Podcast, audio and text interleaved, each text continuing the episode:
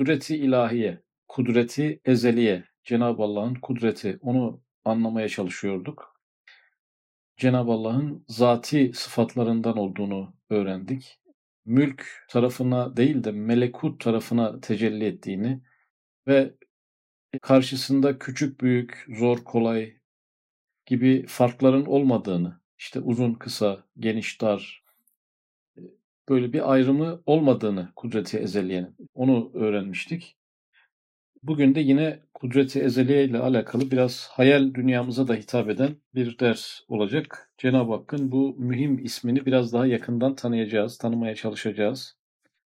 Bugünkü dersimizde konumuz yine kudreti ilahiye. Niye kudreti ilahiyeyi konuşuyoruz? Çünkü e, insanın yeniden dirilişi bir kişi değil ya, bütün insanların aynı anda, bir anda gelmiş geçmiş bütün herkesin e, kaç milyar insansa artık bir lahzada aşamasız bir şekilde bir süreksiz olarak birdenbire ayağa kalkmaları hem de bedenen. İnsanın aklı zorlanıyor burada. Biz gerçi Müslümanlar olarak Cenab-ı Allah'ın her şeye kadir olduğunu itikad ediyoruz.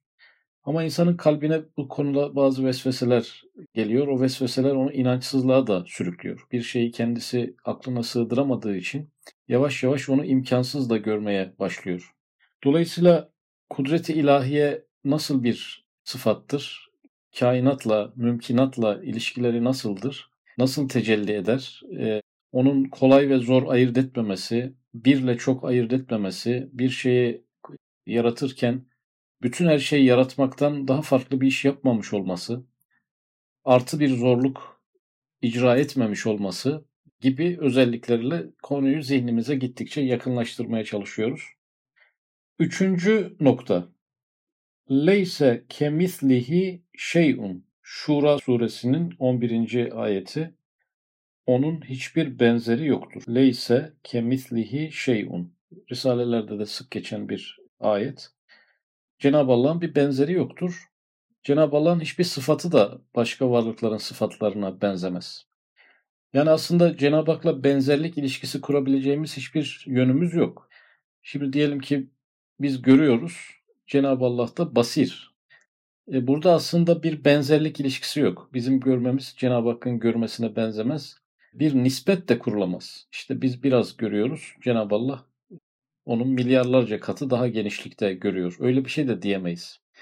Sadece bir fikir verecek kadardır. Cenab-ı Allah'ın görmesi bir görüntü görmesi gibi değildir veya bir gözün sinyalleri görüntüye çevirmesi gibi bir şey değildir. Ama değil mi ki bizde göz var? En azından Cenab-ı Allah'ın her şey görüşünü garipsemeyiz, acayipsemeyiz. Nasıl oluyormuş diye kafamız karışmaz. Gözü görmeyen biri belki e, bu konuda zorlanabilir. Kendisinde o numune olmadığı için.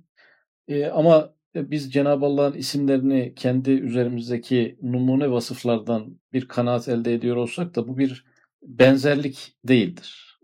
Cenab-ı Allah'ın zatı hiç kimseye benzemez, sıfatları da kimsenin sıfatına benzemez, isimleri de kimsenin vasıflarına benzemez.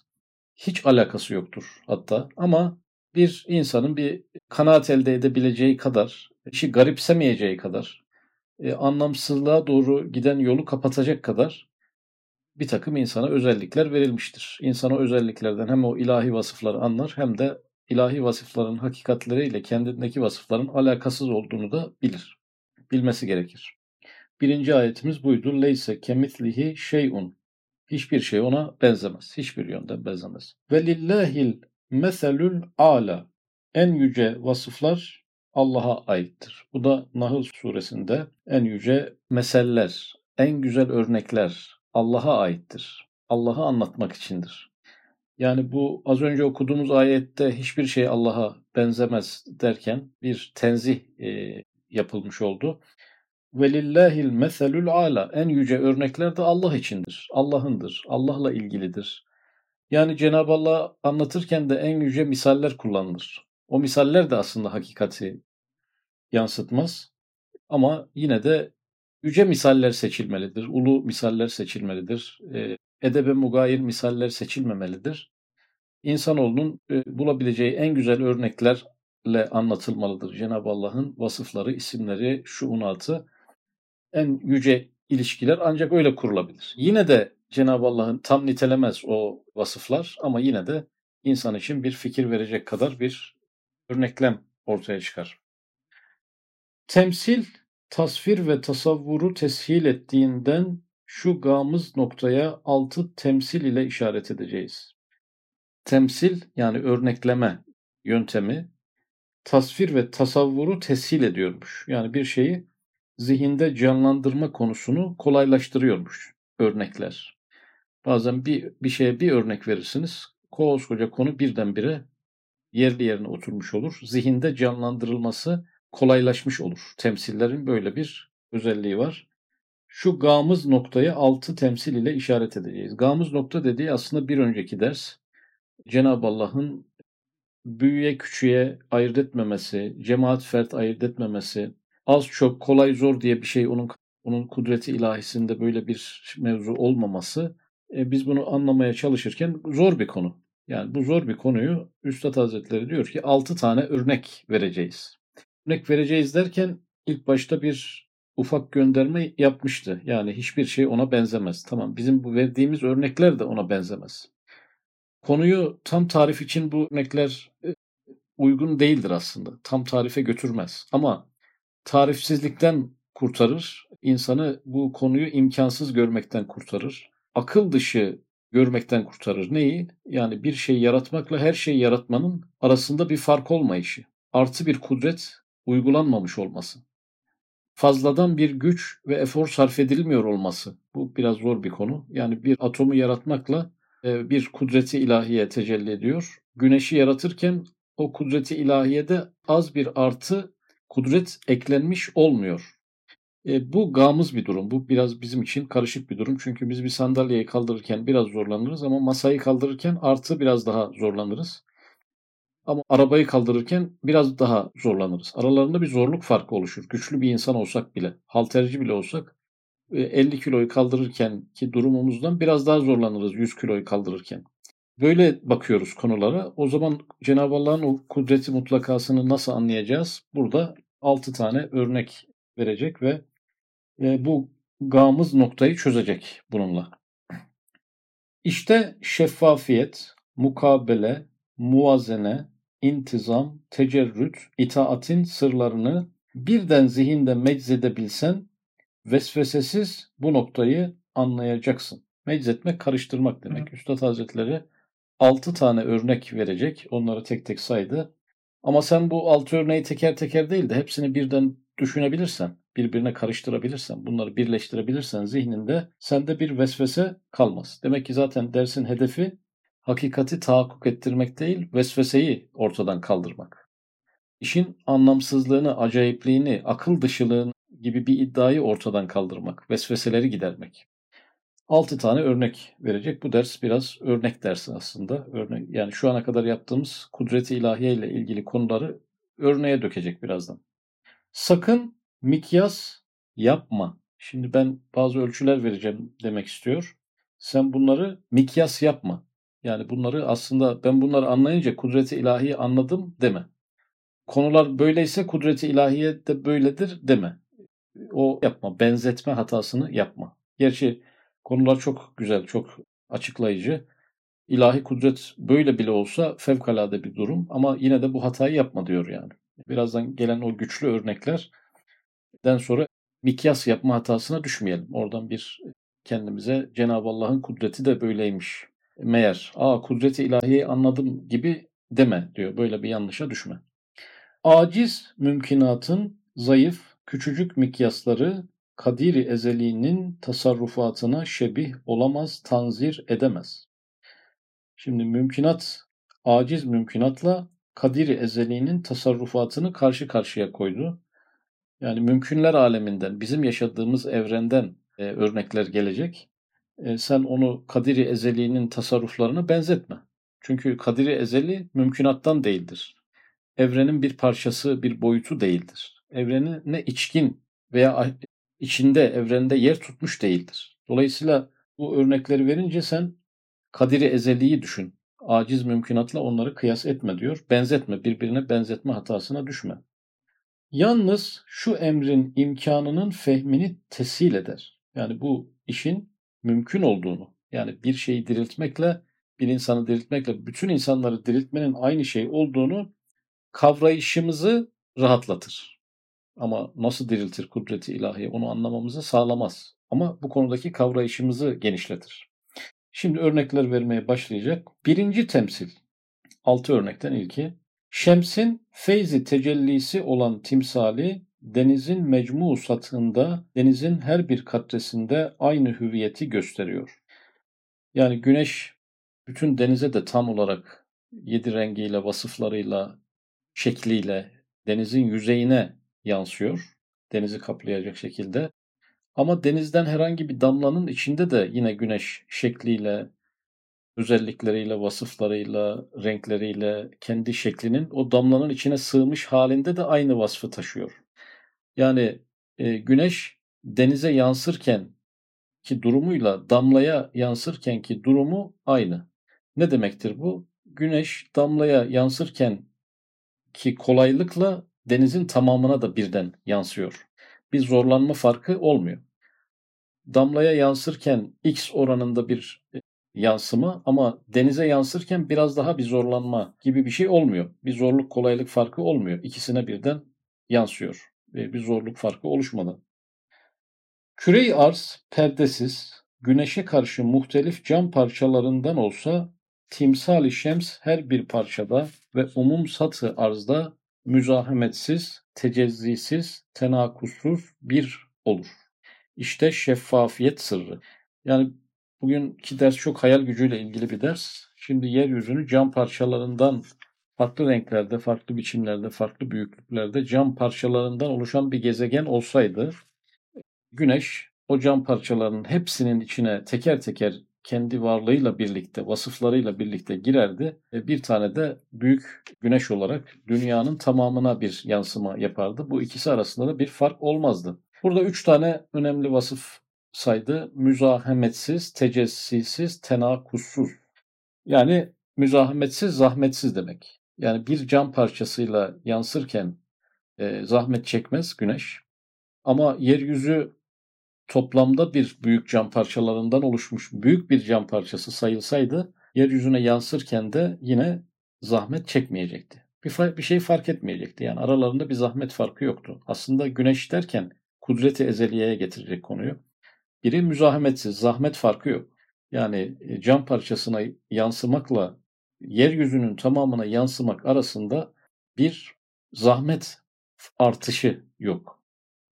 Tecezzisiz, Tecezzi de bölünme, parçalanma demek. Yani güneş cam parçasına yansırken yarım güneş olarak, çeyrek güneş olarak mı yansıyor? Hayır. Oraya bir mercekle falan baksak güneş bütün varlığıyla oraya girmiş. Küçülmüş ama yarım olmamış, bölünmemiş yani. Damlaya girmiş ama yine güneş tamlığıyla beraber girmiş. Damlanın büyüklüğü oranında girmemiş. Tam sığmış onun içerisine. Demek ki tecezzi yok, bölünme yok. Yani küçük bir şeye girerken güneş kendinde bir parçalanma yapmıyor. Üçüncüsü de tenakussuz, eksiksiz. Yani yeryüzünün tamamına yansırken hangi vasıflarla, hangi vitaminlerle, hangi e, renklerle yansıyorsa aynı vasıflarla damlanın içine, camın içine yansıyor. Diyelim güneş yedi renginden üçünü kaybetmiyor damlaya yansırken. Gene o üçüyle beraber o damlanın içine girmiş oluyor. Yani kudreti ilahiye böyleymiş demek ki küçük şey ve büyük şey karşısında bir müzahamet yok. Zahmet, zaten zahmet yok. Zahmet farkı da oluşmamış oluyor. Tecezzi siz diyor. Yani bölünme yok. Kudreti ilahiye parçalardan oluşmaz. Bir küçük şeye yansırken o büyük varlığından bazı şeyler kaybetmez. Tam bir özellikte oraya yansır. Ve tenakus yani kudreti ilahiye kendi özelliklerinden herhangi birini yitirmeden yansır. Hem bölünmez, parçalanmaz hem de vasıflarından bir kısmını yitirmez. Bir küçüğe yansırken de yitirmez, büyüğe yansırken de zorlanmaz. İşte şeffafiyet sırrı. Faraza Şems muhtar olsaydı, yani irade sahibi bir varlık olsaydı, o feyizden biri daha rahat, diğeri daha zahmet olamazdı. Tabi irade sahibi olsaydı, varlıklara yansırken de iradeyle yansıyacaktı.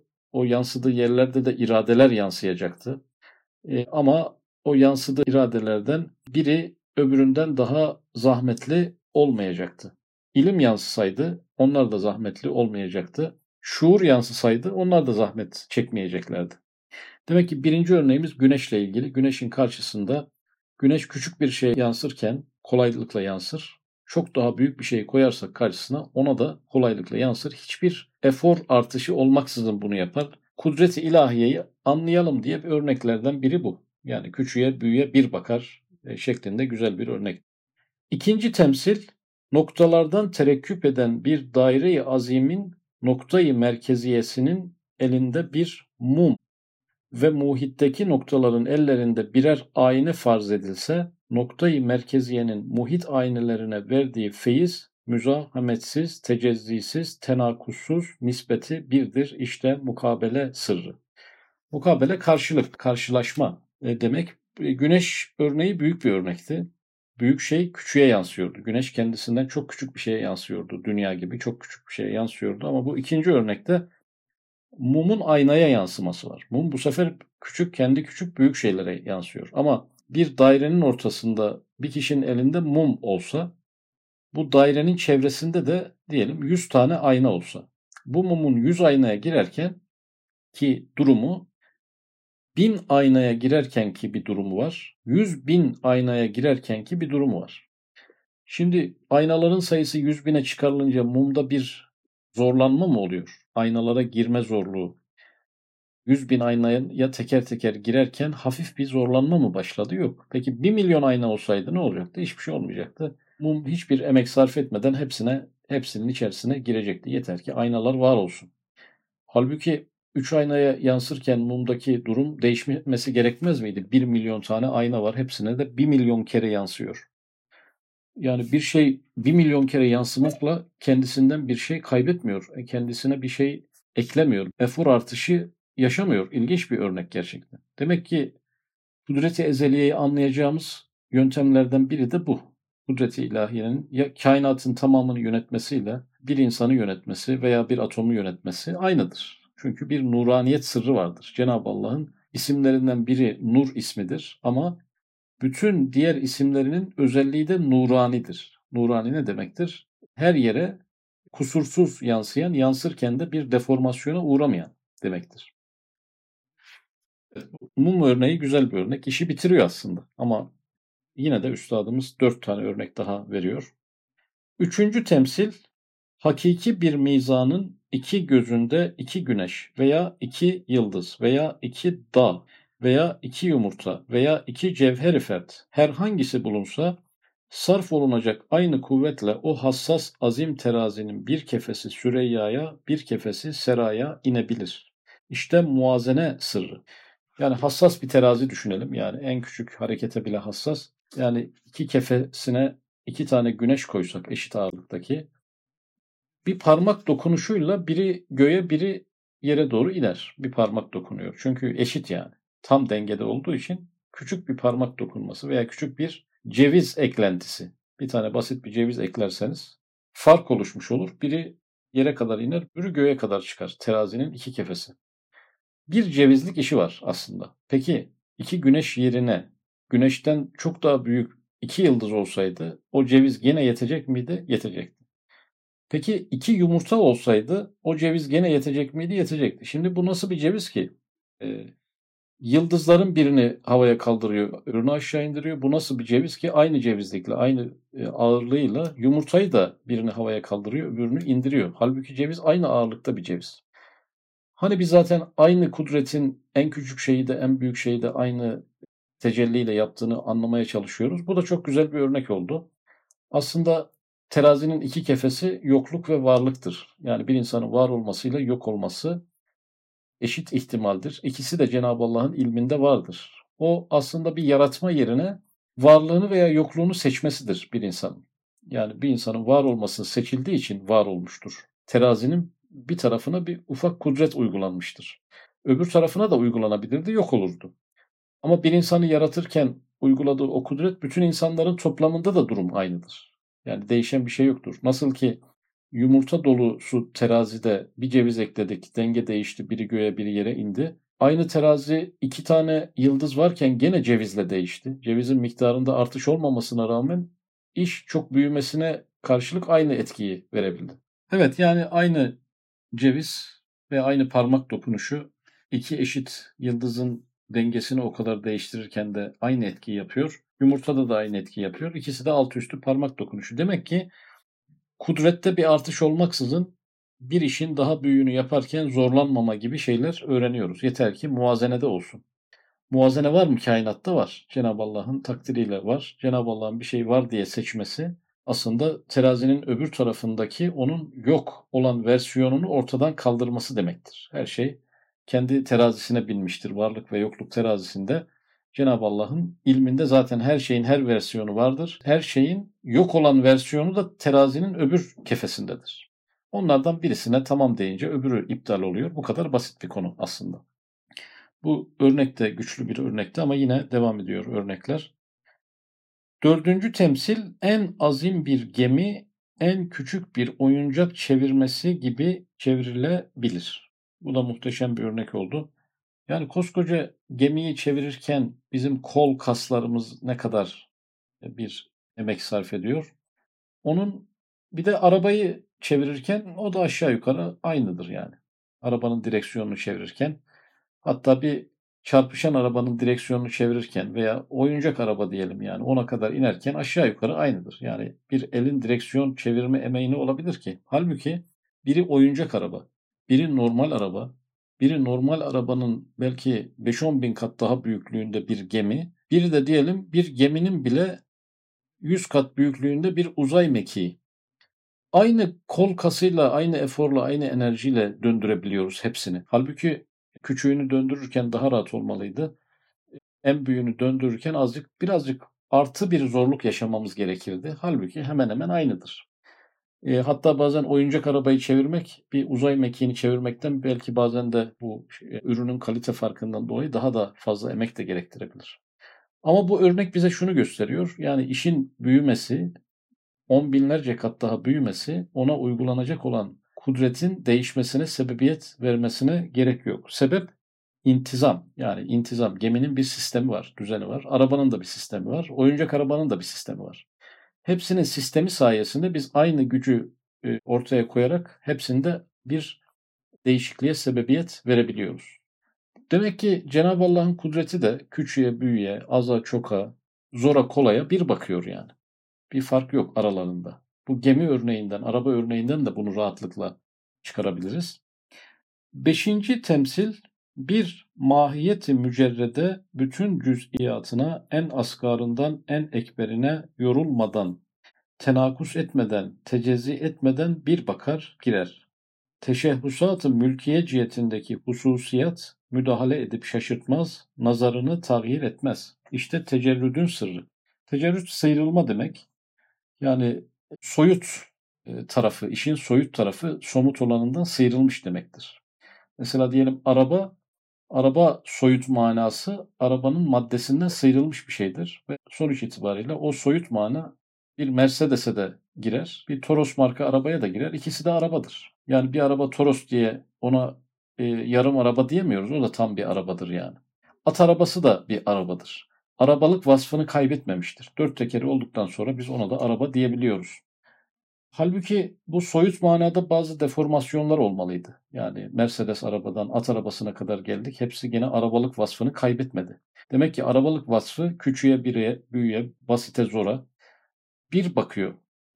Bir fark oluşmuyor ortada. Birisine girerken, soyut mana girerken öbürüne nispetle daha çok zorlanmıyor. Mesela bir balık da balıktır. Milyarlarca balık da balıktır. Balık vasfındadır. Şimdi milyarlara çıkınca balık vasfının varlığında bir zorlanma olmuyor. Neden olmuyor? Çünkü mücerret bir mana, soyut bir mana. Soyut manaların yorulmasına gerek yorulmazlar. Yani bütün kainat balıkla da olsa balık soyut manası bu e, doluluktan, yoğunluktan etkilenmez, deform olmaz. Çünkü tecerrüt etmiş. Maddeden şu maddeden çıkmış. Dışarısında duruyor zaten. Bu da yine özel bir örnekti ama devam ediyor. Bir kumandan arş emriyle bir neferi tahrik ettiği gibi bir orduyu dahi tahrik eder. Evet bu da yani bir komutan arş emri veriyor. Arş yürü yani yürü emri veriyor. bir, ha bir askere vermiş o emri, ha bütün, bütün bir orduya vermiş. Bu kişinin bu kelimeyi çıkartırken harcadığı enerjide bir değişiklik olur mu? Yani orduya da arş demiştir, askere de demiştir. E, bir askere yat kalk sürün demişse o e, ufak bir enerji sarf etmiştir. Ama 100 askere de bu emri verseydi aynı emeği sarf etmiş olacaktı. Bir artı zorlanma olmamış olacaktı. Şimdi Cenab-ı Allah'ın tecellileri karşısında kainat tamamen emre amade olduğu için bir ferdin diriltilmesiyle bütün hepsinin diriltilmesi aynıdır. Emre amade bekleyen bir kainat olduğundan dolayı. Yani bu komutan asker ilişkisi de güzel bir örnek oldu burada. Onlara verdiği emir ya bütün orduya da verse aynıdır, bir askere de verse aynıdır. E, bu da yine zihne yaklaştırıcı güzel bir örnek oldu. Her şeyin bir noktayı kemali var ve o noktaya bir meyli var. Muzaaf meyil ihtiyaçtır. Muzaaf ihtiyaç iştiyaktır. Muzaaf iştiyak incizaptır. Bunlar emri tekvininin mahiyet tarafından birer habbe ve nüveyi imtisalidir. Mahiyet mümkünatın mutlak kemali mutlak vücuttur. Hususi kemali istidadını bil fiile çıkaran ona mahsus vücuttur bütün kainatın kün emrine itaati bir nefer hükmünde olan bir zerrenin itaati gibidir. Önemli cümlemiz bence bu. Kün emri karşısında bütün kainatın itaati bir nefer hükmünde olan bir zerrenin itaati gibidir. Bir zerre de asker, bütün kainat da asker. Bir zerreye verilen kün emri ile kainata verilen kün emri aynı emirdir. İkisi de aynı neticeyi ortaya koyacak demektir. Yani biz burada zerre kainattan küçüktür gibi geliyor bize. Bu da bizim yanılgımız olsun. Yani atom güneşten küçüktür. Bu da bize göre olsun. Yani bu bizim bu taraftan böyle görünüyor. Yani bugün dünden sonradır, yarın da bugünden sonradır. Bunlar hep bize göre. Bunu bunun böyle olduğunu acaba kim ispat edebilir? Hakikatte bu gerçek midir, değil midir? Biz bunu nereden bilebiliriz? Bir gün bir aydan kısadır. Bu bunu kim ispatlayabilir? Gerçek manada. Yani bu hakikaten üzerinde durulması gereken bir konu. Çünkü zaman izafi bir şeydir. Bazen bir insan bir günü bir aydan daha uzun yaşayabilir yani. Bazen bir ayda yarım saat geçmiş gibi de yaşayabilir. O yüzden bütün kainatla zerre burada eşitleniyor ama bütün kainat büyük olduğundan değil. Sadece bu örneklemdeki yerine otursun diye. Yani kainat zerreden, atomdan büyüktür fikri yok zaten bu metinde. Ama yine de varsayalım ki büyük. Hani bize göre. Cenab-ı Allah'a göre öyle değil ama bize göre büyük göründüğüne göre e, kainat bir ordudur. Atom da bir askerdir. Ha bir askere arş demişsin ha bütün kainata arş demişsin. Komutansan eğer hiçbir problem yok. İkisi de aynıdır. İrade-i ezeliyeden gelen kün emri ezelisine mümkininin itaat ve imtisalinde yine iradenin tecellisi olan meyil ve ihtiyaç ve şevk ve incizap birden mümteziç, mündemiştirler. İşte itaat sırrı. Şimdi emri veren komutan olunca ha bir asker ha bir kainat fark etmiyor. Emri alanlar arasında da ki o varlıkların içine de zaten Cenab-ı Allah meyil, ihtiyaç, şevk ve incizap yerleştirmiş. Yani emri veren büyük bir otorite, emrine karşı gelinemeyen bir varlık. Bir, emri alanlar da emri yerine getirmek için can atan varlıklar. Onlarda da bir incizap, cezbe var. Bir meyil, ihtiyaç ve şefkle kamçılanmış varlıklar zaten. Severek veya sevmeyerek yapın, severek yaptık diyorlar Kur'an-ı Kerim'deki ayetin ifadesiyle. Şu temsilatı sitte yani altı tane örnek. Nakıs, mütenahi, zayıf, hakiki, tesiri yok olan kuvveti mümkinatta müşahadeyle görünüyor. Öyleyse gayrı mütenahi, ezeli, ebedi bütün kainatı ademi sırftan icat eden ve bütün ukulu hayrette bırakan asarı azametle tecelli eden kudreti ezeliye nispeten her şey müsavidir. Hiçbir şey ona ağır gelemez. Şimdi diyor ki verdiğimiz bu örnekler noksan, sınırlı, zayıf, tesiri hakikisi olmayan mümkünler aleminde bile bu böyle görünüyor. Hani güneş her şeye yansıyor bir de bir şeye yansıyor. Güneş bir denize de yansıyor, damlaya da yansıyor. Bu verdiğimiz bu altı tane örnek, bu sınırlı, dar, işte e, e, noksanlardan oluşan evrende bile böyle. Yani evrende bile bunun örnekleri var. O zaman kudreti ezeliye dediğimiz e, tecelliyi zaten sen düşün. Yani normalde bir mum 100 e, aynaya yansıyor, sonra 1000 aynaya yansıyor, zorlanmıyor. Bir de bu mum yani. Kudreti ezeliye değil. Bu mümkünattan, evrenin bir parçası olan bir mum. Bu noksan, kusurlu, eksik, gölgeden ibaret olan alemde bile bu var. Sen kudreti ezeliyeyi sen düşün. Yani oradan kudreti ezeliyi anlamaya çalışma. Basit basit varlıklarda bile böyle bir özellik var. Bir mumda bile bu var. Sen kudreti ezeliyeyi sen düşün diyor yani. Oradan o kıyası da sen yap. Gaflet olunmaya, yani dalıp gitme diyor bu örneklere. Şu esrar-ı sitte olan küçücük mizanlarla o kudreti ezeliye tartılmaz. Bu bahsettiğimiz küçük yani örnekler çok güçlüydü ama Cenab-ı Allah'ın kudreti diye başlarsak bu örnekler de çok küçük kalıyor. Bununla onlar tartılmaz. Belki hiç münasebete giremez. Hatta alakası bile yoktur diyor. Biraz şimdi kudret-i ilahiyenin vasıflarını çözmeye çalışırken bil ki e, kudret her şeyi kuşatmıştır. Zihinler onu kuşatamaz. Sen o kudreti anlayamazsın. Sen sadece kudreti acayip görmemen için sana bazı örnekler verildi. Yalnız istibadı def için zikredilir. İstibat yani acayip görmek, anlamsız görmek. Milyarlarca insanın bir saniyede tamamen cap canlı bir şekilde diriltilişini bari akıldan uzak görme diye bu örnekler veriliyor. Çünkü böyle şeyler bu dünyada bile oluyor. Öbür alemde, ahiret aleminde kudreti ezeliyeyle nasıl olmasın? Bu sadece sana garip geliyorsa, aklına sığışmıyorsa ben sana yardımcı olmak için bu örnekleri verdim manasında söylüyor.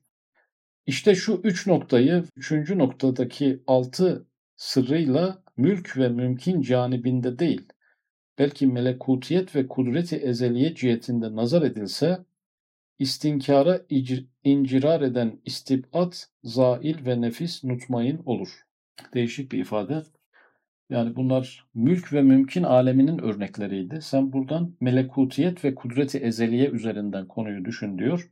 Öyle düşünürsen istinkara incirar eden istibat. İstinkar aslında inkar demek. İnkara dönüşen istibat, acayip görmek. Bir insan önce bir şeyi acayip görür. Yani kafasının almayacağı şekilde konuyu görür. Sonra da inkara yönelir. Hani kendi kafası almıyor ya. Sonuçta kendisi bütün bilginin kriteri gibi görür kendisini. Benim aklım almıyorsa yoktur. Yani istibat yani acayip görmek, uzak görmek ne incirar ediyormuş? İstinkara. E, istinkar ne? İnkar. Bir şeyi akıldan uzak görmek o şeyi inkara insanı sevk ediyormuş. Bugün anlatılan ders de akla yaklaştırmak. Akla kabul ettirmek tam değil yani. Çünkü iman ayrı bir şey. Biz sadece akıldan uzak olmadığını, bir mumdaki bir güneşteki bile o nuraniyetin Cenab-ı Allah'ın bir zati isminde tabi hayli hayli olduğunu çıkarıyoruz biz buradan. Böyle olursa istibad, zail ve nefis mutmain olur. Yani insan akıldan uzak görmez artık bu örnekleri düşününce. Nefis de mutmain olur. Hani Hazreti İbrahim ölüleri nasıl diriltiyorsun diye Cenab-ı Allah soruyor. Ve bu konuda meselesinin, maksadının imansızlık değil, şüphe değil, tatmin olmak istiyor, kalbimi tatmin etmek istiyorum diyor. Bu verilen örneklerde insan kalbini yeniden diriliş, bütün insanların bir lahzada bir hamlede ayağa kalkışlarını akıldan uzak görmemek için zihne verilen bazı örnekler oldu.